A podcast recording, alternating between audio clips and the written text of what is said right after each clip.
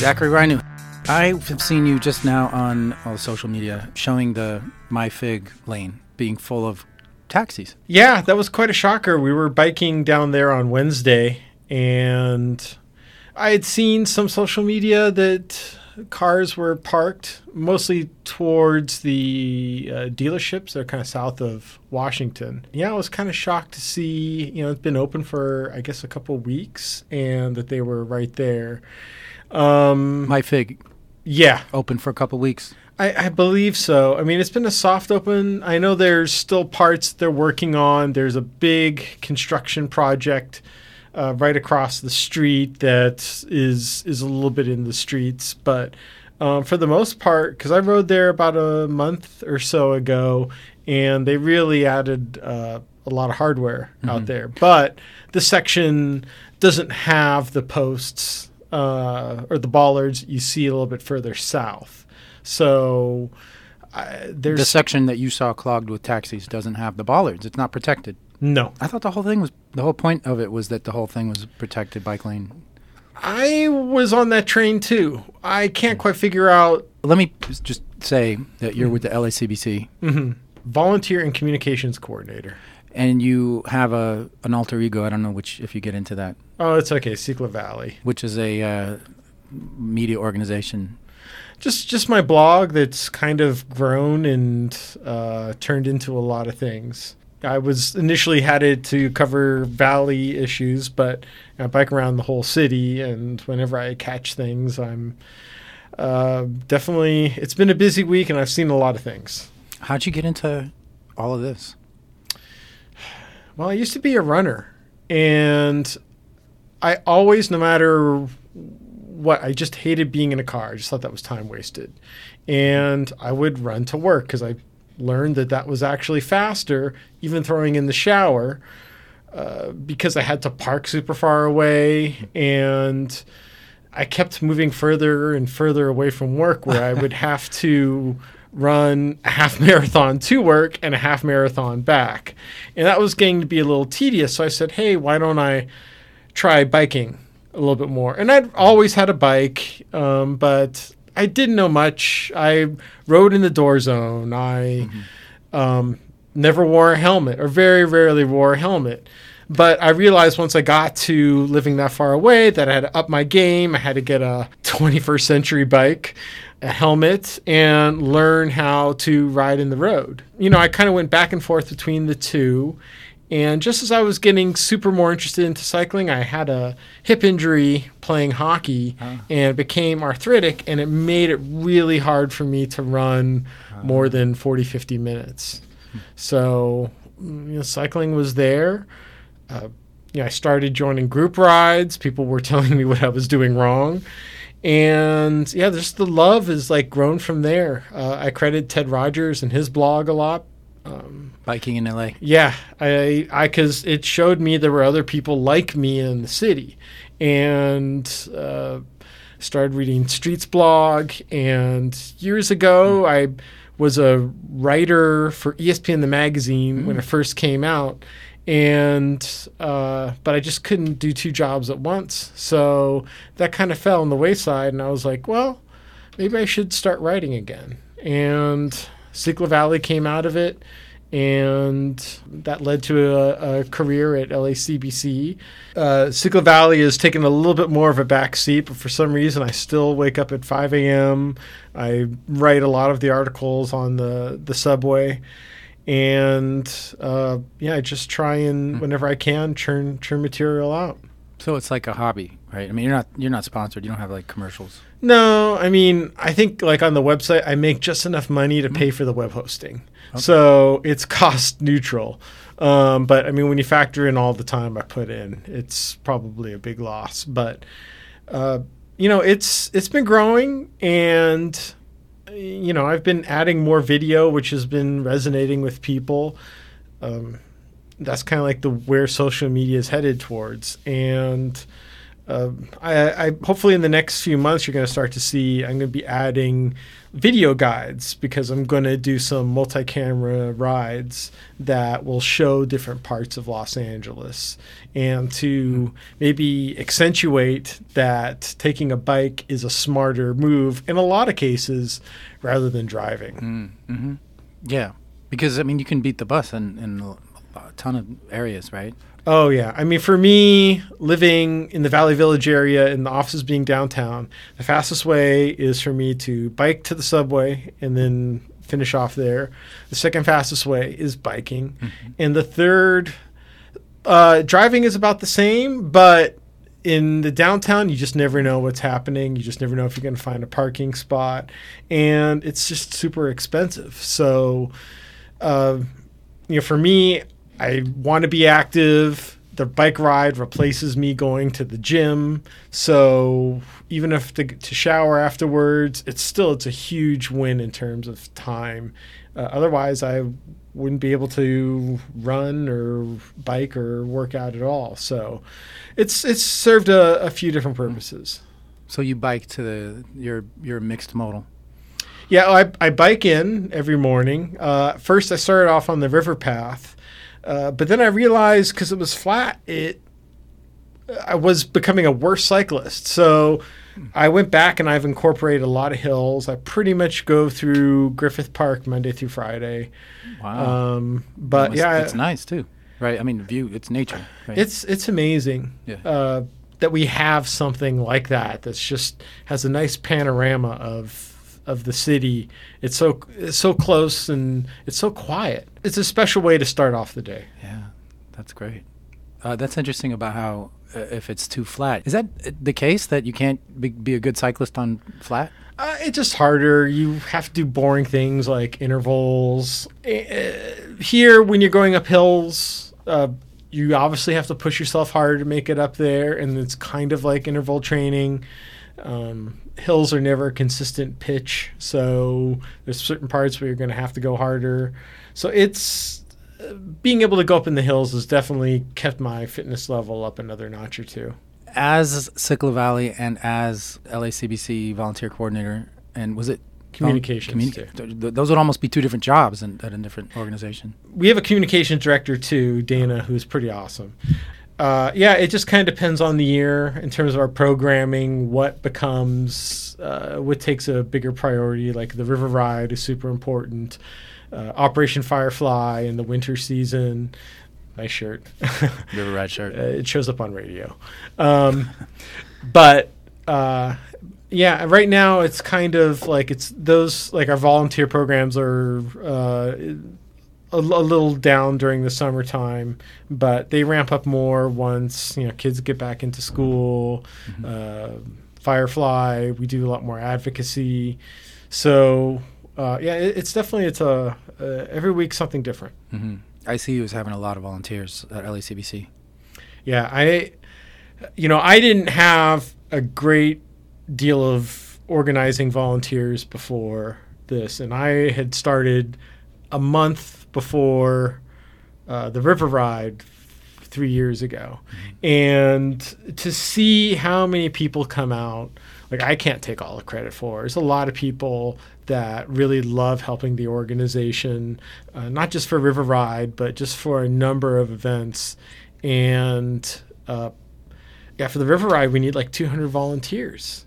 It's it's amazing. That is Uh, amazing because it's a seventy mile. Well, we've got like a hundred 100 mile, mile, but too. we also it's not just the day of. We've got uh, goodie bag stuffing and planning and uh, a, a number of things. So it just uh, boggles my mind uh, because the volunteers are so great, and the one thing that I do whenever I'm at events is I, I don't give them much instruction because you know they're there to volunteer, uh, they're eager to be there, and you know they contribute really well as it is. So. Uh, yeah, our volunteers are just fantastic, and uh, I, I really lucked out walking into something this good. It's a good uh, attitude. And you went to uh, Ciclavia. I wanted to talk to you about that hmm because it's in the valley this time, and that's right up your alley. Yeah, I was a little surprised because there wasn't a. Normally, you hear a few months ahead of time when a ciclovia is coming, and sometimes it crosses my ears. Um, I've heard about maybe another ciclovia coming, maybe in this area, but um, but yeah, this was only announced the day after the Pomona one, so it was about two months of a lead-in time, which normally isn't a lot. Uh, so um, I was, you know, in terms of like not having as much time to spread the word, I thought it was pretty well attended. Uh, the last time it was there, it was raining right as it was starting. It cleared up, but I think that kind of hampered it. But I felt like the crowd was was pretty good. It felt like the right size because there was enough people, but not too many people where you're bumping into people. And are you, are you do you, are you partly responsible for getting people to go to Ciclovia? Uh, As the LA County Bicycle Coalition? Uh, We, we, we definitely love promoting it. Uh, we're at the Ciclavia, so we love people showing up. For us, it's a great opportunity to, you know, connect with a lot of people that are part of the organization, um, supporters. So for us, we we love being there, and it's a fantastic event. Uh, it's there's a lot of hard work going into that. I definitely appreciate all the work that Romel and his staff do. And uh, Romel is the Ciclovia. Executive director, yeah. Mhm. So you guys are pretty tight, Yeah. Um, LACBC and Ciclovia. yeah. uh, You know, we've, uh, Dana used to work at Ciclavia. Um, the staff at Ciclavia has always been super helpful. And we've always tried to, if they have something for us that they want to help promote and plug, uh, we're, we're on board with that. It's, it's a great event. We're very lucky to have something like this that tons of people show up to. Can I ask just what are the things that are on your radar in terms of issues right now in LA biking? Mm. Well, uh, it seems like we're about a year removed from when this whole Mar Vista uh, ex- experience started up. So you- and uh, Mar I- I- Vista is w- with the uh, the Great Street. yeah, the? Great Street, the Venice, and I believe the pilot project is coming to an end at the end of June. So they will be showing some of the results of of the uh, bike lane probably in a month or two. And they had a six month report that you know times were about this uh, you know th- there's a backup going in one direction a little bit longer but it wasn't that significant and you kind of expect There was on Venice Boulevard. on Venice Boulevard yeah Traffic was held up a little bit. yeah, but the other thing is, you know, same thing when the orange line came in. You know, people had to get used to it, and people will adjust. So I'm I'm pretty excited to see what the results will be coming out of there because I've I've biked there during rush hour and I couldn't believe it. And I don't know why I've never posted this video, but in the middle of rush hour, there was a motorcycle that pulled a wheelie. And I was like, if it's really that crowded, if it's really that bad, how can a motorcycle pull a wheelie? There you go.